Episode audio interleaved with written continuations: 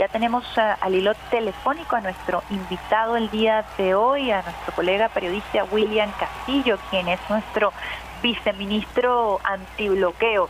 Ya pudieras tener así también acompañar al presidente Nicolás Maduro Moros en Superbigot, uh, William Castillo, porque has sido tú un gran luchador en esta causa. Eh, hoy por hoy con esta responsabilidad que te ha dado la vicepresidenta Delcy Rodríguez, eh, que yo creo hoy por hoy, luego de tantas conversaciones, que es bastante gratificante porque se ha podido realizar un trabajo para ir visibilizando el impacto de estas medidas coercitivas unilaterales en el país y que ha podido además registrarse de manera rigurosa, de manera científica este impacto. Aprovecho esta oportunidad para desde este tono reconocer siempre el trabajo que ustedes hacen, William. Buenos días, Ibemar. Bueno, muchísimas gracias. Bueno, como siempre, es un gran placer conversar contigo, estar en tu programa y bueno, siempre gracias por, por estas palabras que, que honran el trabajo de un equipo, ¿no? Y de una decisión, de una visión del presidente Nicolás Maduro de abordar y, y, comprender y difundir, sobre todo ante nuestro pueblo, esta dura realidad que afortunadamente nuestro pueblo ha empezado a, a superar, ¿no? Con mucho trabajo y con mucho esfuerzo. Así que, bueno, siempre es un placer poder compartir contigo estos análisis. Fíjate, William, eh, hay tramas transversales que agudizan incluso el ya complicado escenario que se nos presenta producto de las medidas coercitivas unilaterales. Y hay mecanismos, eh, decisiones de organismos internacionales que también van orientadas a tratar de asfixiar al pueblo venezolano. Mientras que hay otras que surgen, como el caso de los BRICS, que también quiero conversar contigo, que se presentan como alternativas poderosísimas para salir de este mecanismo perverso que se ha convertido en parte de la política exterior de los Estados Unidos.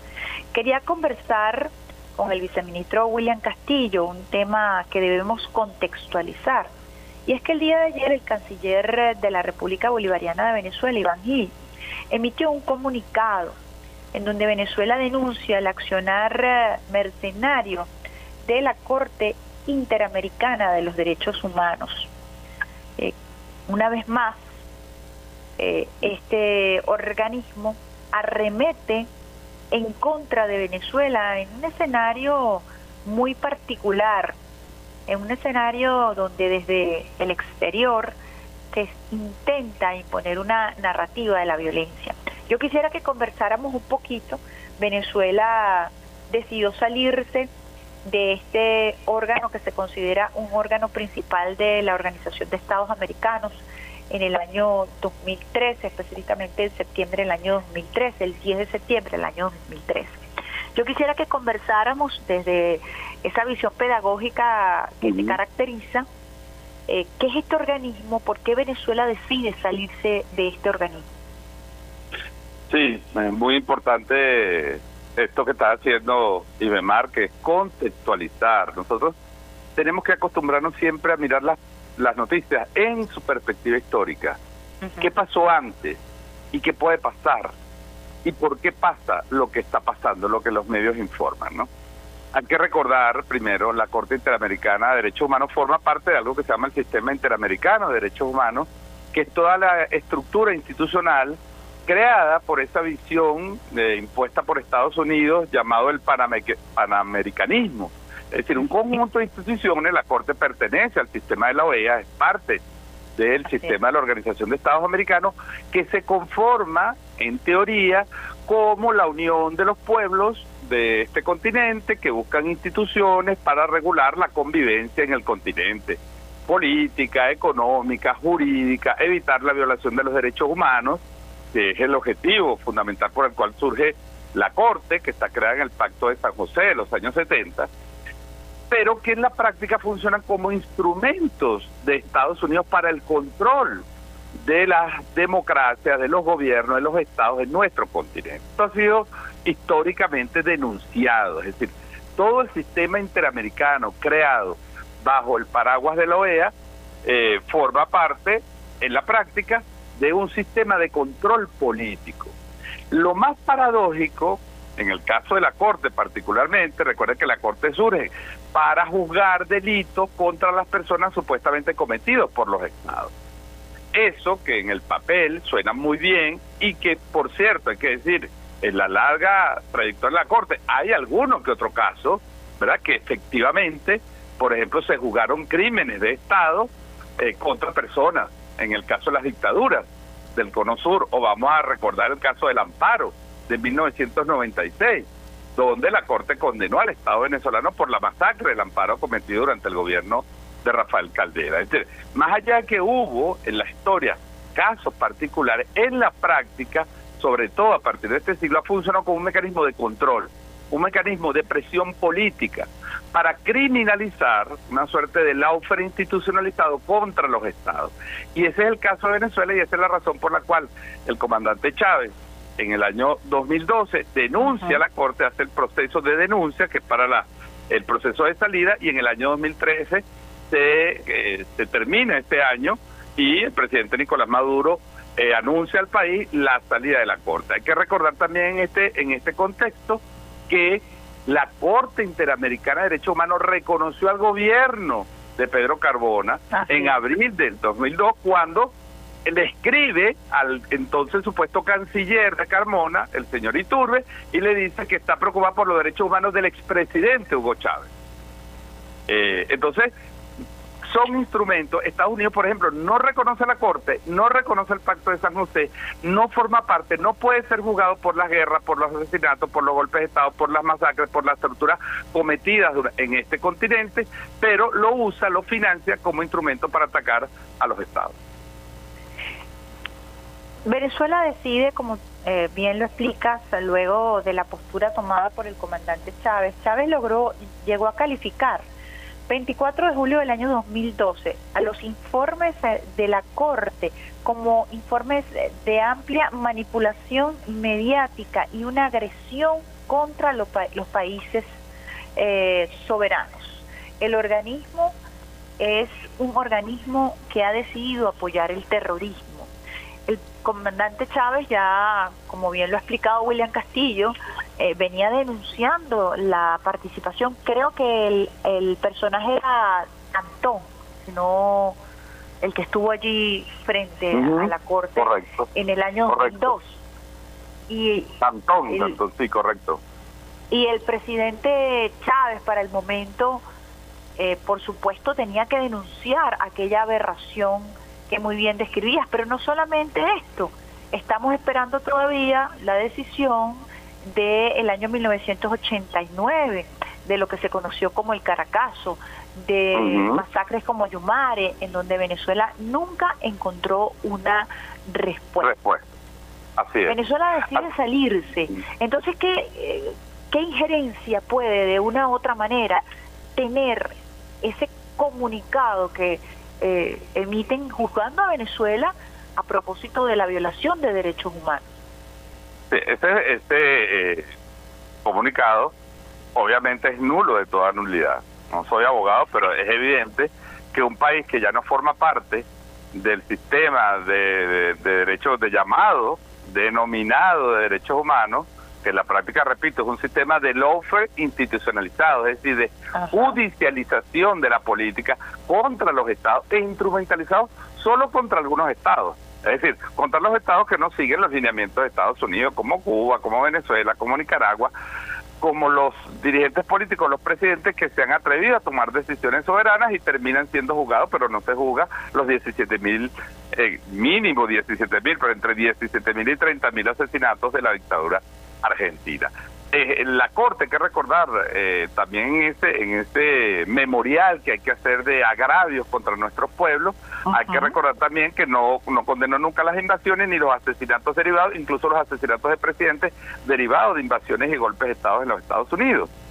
Ese, ese largo historial que lleva el comandante Chávez precisamente a eso. Y hay que recordar también que en el 2012, fíjate, estaba preso un señor llamado Raúl Raúl Díaz Peña, si la memoria no me equivoca, o Raúl Antonio Díaz Peña, por haber colocado bombas en la embajada de España en Venezuela y en otros y de otros países y la corte emitió una sentencia preocupada por sus derechos humanos cuando el señor estaba totalmente preso con, bajo condiciones absolutamente normales. Es decir, se usa permanentemente la Corte para politizar. Hay que recordar que la Corte recibió las denuncias en el año ya 2005, Leopoldo López, alcalde de Caracas, guarimbero, por las acciones del Estado contra los violentos guarimeros que dirigía Leopoldo López y él se amparó en la Corte. Y también la Corte tramitó en el año 2013 la falsa denuncia de Enrique Capriles por supuesto robo de las elecciones de abril. Es decir, cuando tú revisas esa historia, de, de miseria jurídica, pseudopolítica, es decir, utilizado para politizar y condenar a, a es que tú puedes decir, bueno, evidentemente Venezuela tenía que salirse. Entonces esa decisión que acaba de salir nuevamente sirve para los medios, sirve para las redes sociales, sirve para hacer bulla, pero tiene en la práctica cero eh, aplicabilidad y es absolutamente nula respecto al Estado venezolano.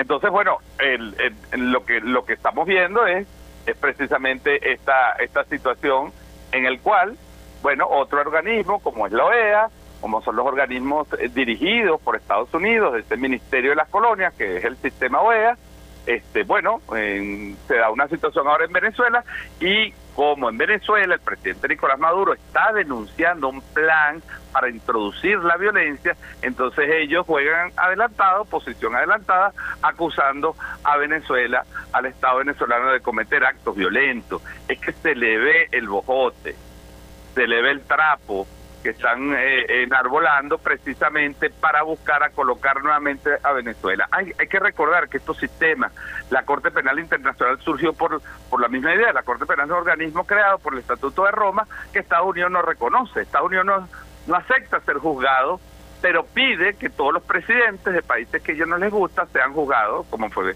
juzgado el presidente Milosevic, ¿verdad? O como hoy está en un, proceso el Estado venezolano y el presidente Nicolás Maduro, pero no acepta ser juzgado e incluso Estados Unidos sanciona, coloca sanciones y demás, usuarios de Radio Nacional, a los magistrados de la Corte que se han atrevido a revisar casos como lo de la cárcel de Abu Ghraib en Irak.